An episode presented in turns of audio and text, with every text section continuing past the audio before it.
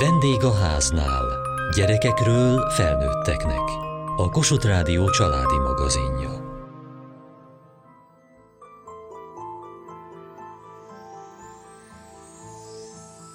Február 8-a a gyermekkorában rabszolgaságra kényszerített 19. századi szudáni származású szerzetesnő Szent Józefina emléknapja, amit Ferenc pápa jelölt ki az emberkereskedelem elleni küzdelem napjává. A jelenség itt és most is létezik, áldozatai pedig gyakran láthatatlanok. Sokszor olyan lányok, akik nehéz családi körülmények közül menekülnek, vagy család nélkül magányosan válnak kiszolgáltatottá. Miért nem tudnak segítséget kérni és kapni? És hogyan lehet kilépni a helyzetből? Mai adásunkban egy fiatal nő meséli el megrendítő történetét, aki több éves küzdelem után menekült meg gyermekeivel együtt.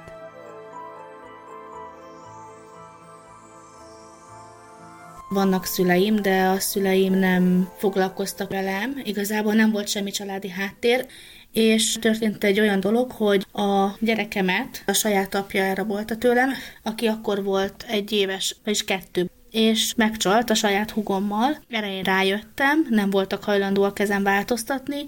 Én fogtam a gyerekeket, akkor három gyerekem volt, Elköltöztem albérletbe, ott hagytam a közös házunkat, és láthatás alkalmával a volt párom ellopta a gyerekemet és az én gyerekemet szerették volna felnevelni.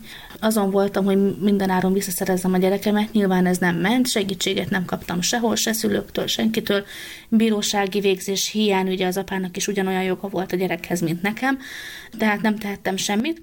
Volt egy illető, aki felajánlotta a segítségét, hogy egy másik megyében biztosít nekem lakhatást, és segít nekem visszaszerezni a gyerekemet, aztán majd elindítom a bírósági folyamatot, és akkor nálam lesz a gyerek. Ez jól hangzott, elköltöztem oda egy másik megyébe, viszont abban a házban ő is ott lakott, ez már csak ott derült ki, és két hét után előállt nekem egy olyannal, hogy ha ő segít nekem, akkor nekem is segíteni kell neki. Ez a segítség, ez abban nyilvánult meg, hogy prostitúcióra kényszerített, úgyhogy ott volt velem a kettő gyermekem. Ezt sajnos csinálnom kellett, megmondta, hogy onnan nincs kiút, tehát ott, ha el akarok indulni a vasútállomás felé, vagy akár hova, akkor úgyis meg fogja tudni, és tehát nem, nem mehetek onnan. Tehát kihasználta azt, hogy nem volt semmiféle hátterem, nem volt segítségem, Fél évbe tellett, mire sikerült visszaszereznem a gyereket. Akkor elindítottam a bírósági folyamatot, nálam helyezték el a gyereket, de ennek ellenére folytatódott ugyanúgy ez a kényszerítés. Zsarolni kezdett a gyerekekkel, hogyha én nem teszem azt, amit ő mond, akkor ez is ez lesz. Hát most egy olyan példa, hogy volt az udvarban egy autószerelő akna, ahova szépen lepakolta a gyerekeket, és addig ott hagyta őket, amíg én nem mondtam azt, hogy jó, akkor megyek és csinálom. Nem tudott elmenni dolgozni? Hát nem. Hát iskolába meg óvodába nem vihettem a gyerekeket, boltba sem járhattam. Tehát úgy volt előadva ott a településen, hogy mi egy család vagyunk, mi együtt élünk, mi egy párt alkotunk. Hát ez nem volt igaz mert igazából nem mehettem sehova sem. Ha el is mentem az óvodába, vagy éppen a boltba, akkor kísérettel. Vagy ő, vagy egy másik lány, akit ott már nyolc éve fogva tartottak, neki kellett kísérnie mindenhova, és a gyerekeket is igazából ő hordta meg, vitte. Nagyon ritka volt az, hogy én kimozdultam ilyen helyekre is. Tehát az, hogy dolgozni, elmenni, hát az lehetetlen. Ez a férfi egész nap otthon volt és őrizte a házat? Igen, otthon volt, vagy éppen a szüleinél tartózkodott, de arra az időre, amíg nem volt otthon, addig vagy ez a lány, akit már nyolc éve ott fogva tartottak, vagy pedig a saját huga figyelt rám. Meddig tartott ez a rapság? Két évig. És hogy tudott ebből megszabadulni? Úgy, hogy adott egy olyan alkalom, hogy elmentek az erdőre, ez egy januári hónap volt, jó nagy hó, és elakadtak az autóval, és hazatelefonált, hogy késni fog, tehát nem fog időben hazaérni, na én ezt az alkalmat kihasználtam. Volt egy srác, aki oda lejárt hozzá, barátok voltak, de hát igazából engem nézegetett, ugye tudta, hogy mi folyik ott, és felajánlottam neki, hogy adok neki 10 forintot, hogyha elhajt onnan velünk. Nagy nehezen, de elfogadta az ajánlatot a srác, beültünk az autóba, és elhajtott velünk egy másik megyébe, ahol kértem segítséget egy ismerősömtől. És az a lány, aki egyébként magára vigyázott, az nem volt otthon? Ő nem mert, de megbeszéltük azt, hogy mindenféleképpen segíteni fogok neki, és ez így is történt. Amikor ott volt lent nálam ez a lány, akkor mindig azt beszéltük, hogy hogyan csináljuk, hogyan lépjünk meg. Ő nagyon-nagyon nem mert, és akkor megígértem neki, hogy én addig nem fogom feladni, amíg nem sikerül, meglépni onnan, és amennyiben ez sikerül, akkor nem fogom őt elfelejteni.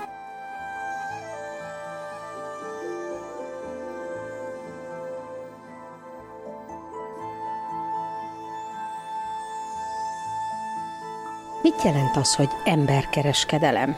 Dr. Vince Sandra, az Országos Kriminológiai Intézet tudományos főmunkatársa.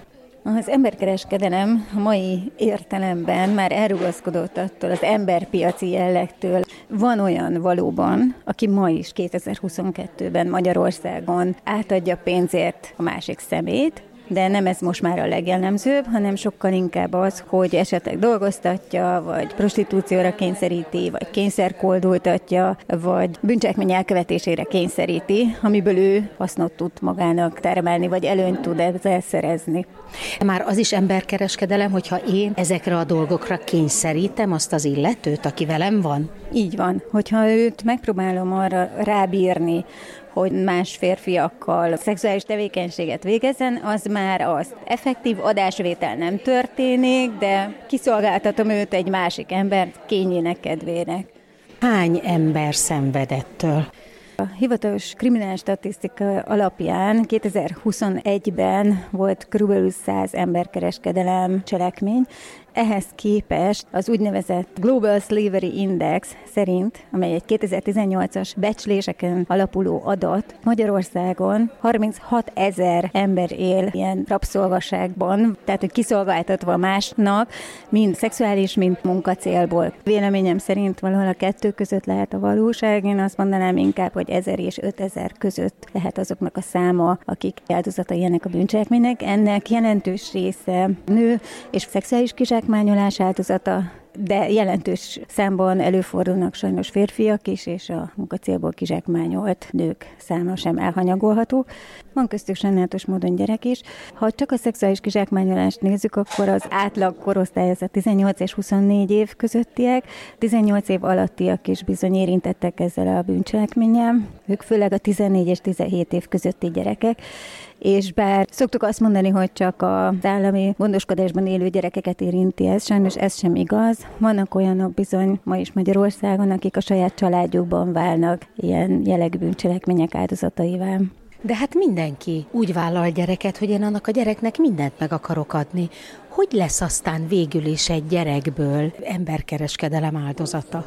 Nagyon sok módja lehet ennek. Az emberkereskedem áldozatainak többsége rendkívül súlyos függőségekkel küzd, mind a szerhasználat, mind a kapcsolati függőség. A gyerekek esetében ez halmozottan jelen van, tehát a kapcsolati függőség, a szeretet iránti a kötődés iránti vágy, az nyilvánvalóan bennük van. És az, aki esetleg otthon ezt nem kapja meg, és az életébe betör valaki, egy férfi vagy egy fiú, és elhiteti vele, hogy ő már pedig szereti, akkor bizony könnyedén belecsúszhat az ember egy ilyen helyzetbe, még akár egy jobb körülmények között élő gyerek is, mert az, hogy ő nem kapja meg azt a figyelmet vagy szeretetet, amire neki szüksége lenne, akkor könnyedén igent mondhat egy rossz embernek.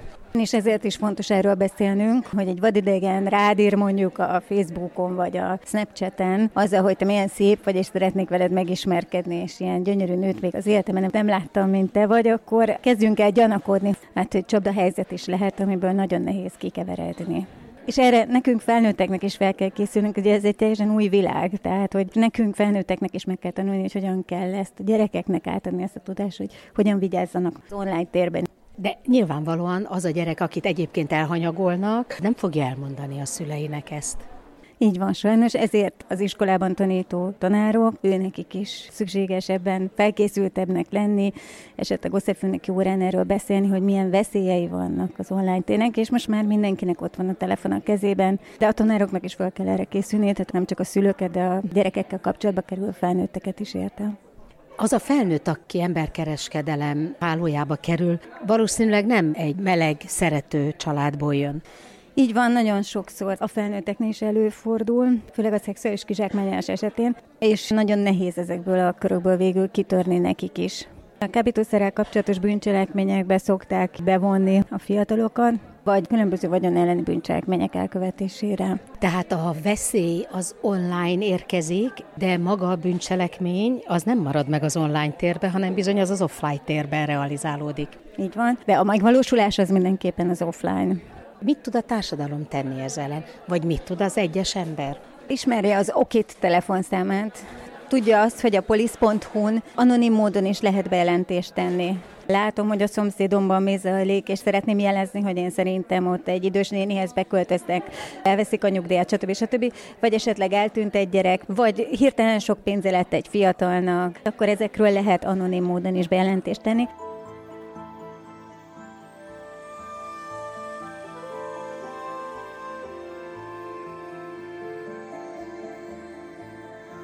Hogy lehet segíteni azokon, akik belekerültek az emberkereskedelembe? Dökó Ágnes, a Baptista Szeretett Szolgálat emberkereskedelem elleni programvezetője.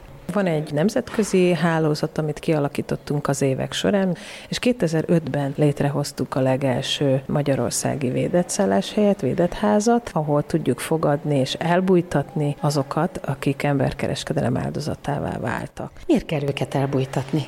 Mert hogy rendszerint itt azokról beszélünk, akik szexuális kizsákmányolás áldozatai, ők vannak a legtöbben. A stricik keresik ezeket a nőket. De hogy lehetnek itt olyanok is, akik házkörüli rabszolgaságnak az áldozatai, vagy kényszerkoldultatásnak, vagy kényszerházasságnak, vagy akár munkacélú kizsákmányolás áldozatai, és nekik szükségük van ezekre az embereikre, fogva tartottjaikra, mert hogy belőlük élnek. Már az se lehet könnyű akkor megszabadulni egy ilyen embertől ettől? Igen, nagyon nehéz. Mi együttműködünk a rendőrséggel. A rendőrség kér meg minket arra, hogy segítsünk egy rajtaütés kapcsán, hogy rögtön az áldozatokkal tudjunk foglalkozni segítőként. Olyankor az áldozatok, akik abban élnek, hogy ők illegális tevékenységben vannak, mert hogy ez az, amit a fogvatartójuk beléjük súlykol, ezért ők megijednek attól, hogy most ők is, mint bűnelkövető lesznek itt számon kérve. Van arra lehetőség, hogy eljöjjenek védett szálláshelyre, ahol biztonság országban lesznek, hogy ott szépen új életet kezdjenek. Hány nő van most önöknél? Van egy házunk Budapesten, ahol 12 főt tudunk fogadni gyerekeikkel, és van egy másik házunk vidéken, ahol 6 nőt tudunk fogadni, és egy harmadik ház, ahol pedig férfiakat tudunk fogadni, és ezekhez a házakhoz hozzá tartoznak úgynevezett kiléptető házak, ahová már akkor kerülnek, amikor készek arra, hogy kis segítséggel önálló életet kezdjenek. Elég ennyi hely? Van úgy, hogy férőhelyek küzdünk, Magyarországon 52 férőhelyet számolunk, nem csak mi tartunk fönn védett szálláshelyeket. Sajnos van olyan, hogy nem tudunk mindenkinek titkos szállást biztosítani, és ugye ami még nagyon fontos, hogy itt rehabilitáljuk őket. Dolgozik velük pszichológus, orvos, jogász, szociális munkás, mentálhigiénés szakember, amíg ők készek arra, hogy ne kerüljenek újra kiszolgáltatott helyzetbe, utána még azért fogjuk a kezüket, és még hosszú évek évekig őket nyomon követjük, mert hogy ez nem egy rövid folyamat.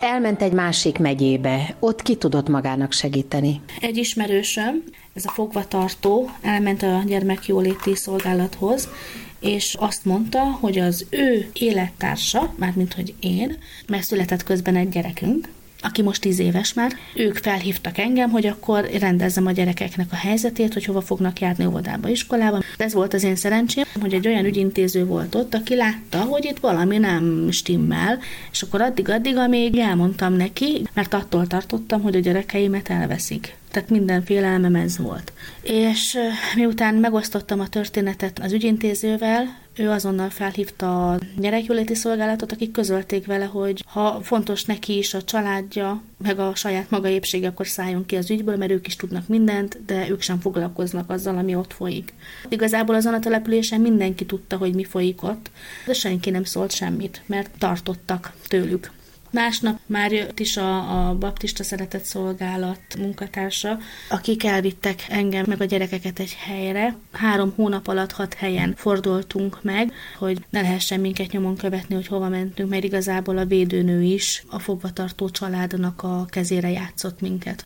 És aztán utána lett egy kis nyugalom? Tehát meg tudtak valahol állapodni? A harmadik hónap végén, hatodik állomásként megérkeztünk a védett házba. Ott már nyugodtabb körülmények között élhettünk. Azt említette, hogy visszament azért a lányér. Az hogy történt? Amikor a védett házba kerültem, megtettem a feljelentést a család ellen, tekkesek szabadították ki onnan azt a lányt. Egy kis melléképületben tartották fogva már nyolc éve, akit egyébként a férje adott el a családnak 5000 forintért, és szerződést is írtak róla adásvételit. Voltak a védett házban három-négy évig. Hogy kerültek ki onnan? Másfél évig járt hozzám a pszichológus. Ott elkezdtem esti tagozaton az érettségit, és én úgy döntöttem, hogy én nem fogom egy idegen megyében leélni az életemet. Felvettem a kapcsolatot a fogvatartóval, és megmondtam neki, hogy én vissza fogok jönni. Ha bármit is mer ellenem lépni vagy tenni, akkor tudni fogják, hogy az ő volt, és újra megy vissza a börtönbe. Ja, mert hogy ezért a dologért őt leültették időközben? Négy évig folyt a büntetőeljárás, sokat voltak előzetesben és házi őrizetben is, nem csak ő, hanem a családja is. Börtönbüntetést sajnos nem kaptak, de eléggé meglettek hurcolva, és ő tudta azt, hogyha bármit is tesz ellenem, akkor azt tudni fogják, hogy ő volt. Most jelenleg is abban a megyében élek egyébként, ahonnan én származom. Ott kezdtem el az új életünket a gyerekekkel. És hogy vannak most a gyerekek, és hogy van maga? Köszönöm szépen, a gyerekek nagyon jól vannak, hála Istennek. A témáról nem szoktunk beszélni, igazából nincs is annyi emlékük, talán csak a nagyobbiknak, aki most 17 éves. Befejeztem az érettségit, aztán megcsináltam egy emelt szintű érettségit is, aztán egy OK és tanfolyamon elvégeztem a pedagógiai asszisztens és családsegítő munkatárs tanfolyamot, és jelenleg pedig az egyetemre járok, másodéves hallgató vagyok szociális munkaszakon. Három évet dolgoztam a gyermekvédelembe, és jelenleg most egy családok átmeneti otthonában dolgozom.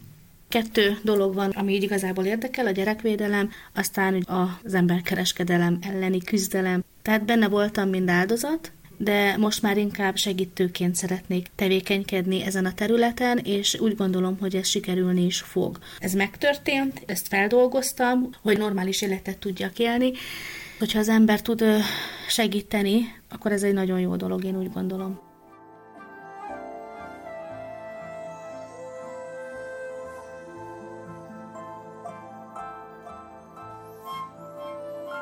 Van ebben valami törvényszerűség, hogy ki az, aki egy ilyen kiszolgáltatott helyzetbe kerül?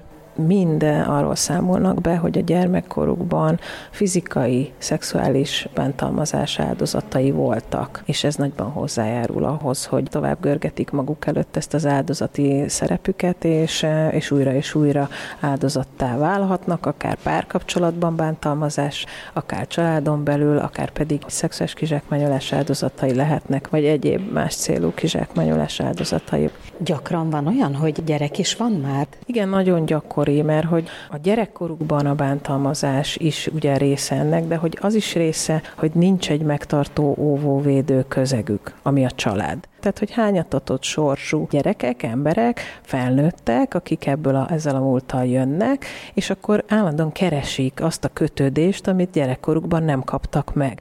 Hogy egy szerelemmel kötik magukhoz a stricik, vagy a futtatók, vagy az emberkereskedők, de hogy mindig ez a szeretet kapcsolat az, ami az elsődleges eszköz, hogy valamilyen érzelmi köteléket hozzanak létre az áldozatokkal, és betöltsék azt a sóvárgást, ami gyerekkoruk óta óta kitöltetlen bennük. És ugye ez nagyon nehéz, hogy aztán, hogy aztán ők ebből hogyan tudnak szabadulni, és nekünk is ezt a sovárgást kell betölteni az ő életükben. Azt is mondhatnám, hogy mi azért egy családmodellt kell, hogy formáljunk köréjük, mert különben nem tudjuk őket megtartani. Persze fölmerül a kérdés, hogy milyen sérülést szenvedtek a fogvatartók, az emberkereskedők, a stricik. Igen, ugyanez. Valójában ők is rászorulnának egy védett házra. Igen, azok a gyerekek, akik bántalmazottak, így válik ketté, hogy az egyik áldozat lesz, a másik elkövető lesz, de hogy mindenképpen fontos az, hogy megfelelő szakemberek álljanak rendelkezésre, akik ki tudják őket vezetni a traumából.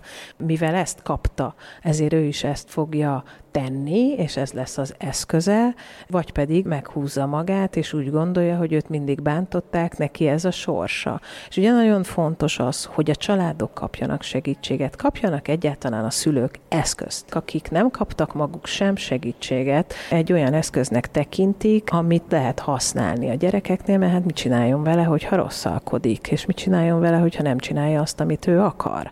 A stricik is végül is ezt csinálják. Ha nem teszed azt, amit én akarok, ami szerintem a jó, amire te való vagy, akkor majd jól megverlek érte. Rengeteg szörnyű kínzásról hallunk egyébként, hogy milyen módszerekkel kínozzák azokat, akik az áldozataik, hogy bármit megtegyenek nekik, mert annyira sok pénzt lehet keresni.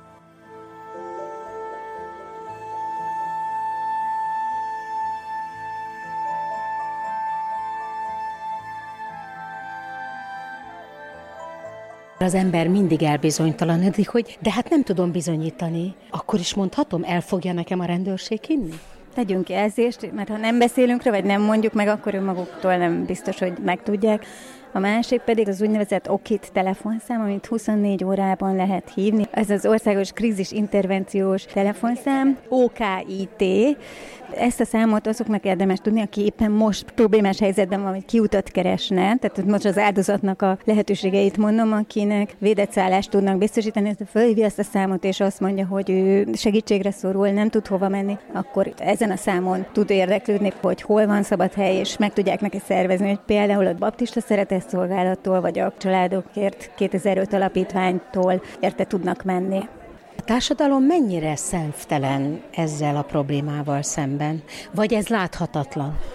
Láthatatlan, de sokuknak van információja erről, csak valahogy nem beszélünk róla. A szegénységhez vagy a prostitúcióhoz köthető szégyenérzet is, vagy esetleg a hárító mechanizmusok is ezzel összefügghetnek. Mai adásunkban egy édesanyja történetét ismerhették meg, aki hosszú küzdelem után szabadult meg raptartójától, és kezdett új életet gyermekeivel. Az Országos Kríziskezelő és Információs Telefonszolgálat elsőrendű célja, hogy segítséget nyújtson a kapcsolati erőszak, a gyermekbántalmazás, a prostitúció és az emberkereskedelem áldozatainak, és szükség esetén gondoskodjon az elhelyezésükről az Országos Kríziskezelő és Információs Telefonszolgálat a nap 24 órájában ingyenesen elérhető a plusz 36 80 20 55 20-as telefonszámon. Kövessék műsorunkat podcaston, vagy keressék adásainkat a mediaclick.hu internetes oldalon. Várjuk leveleiket a vendégháznál kukac mtva.hu e-mail címen. Műsorunk témáiról a Kossuth Rádió Facebook oldalán is olvashatnak. Elhangzott a vendégháznál. A szerkesztő riporter Mohácsi Edit, a gyártásvezető Mali Andrea, a felelős szerkesztő Hegyesi Gabriella.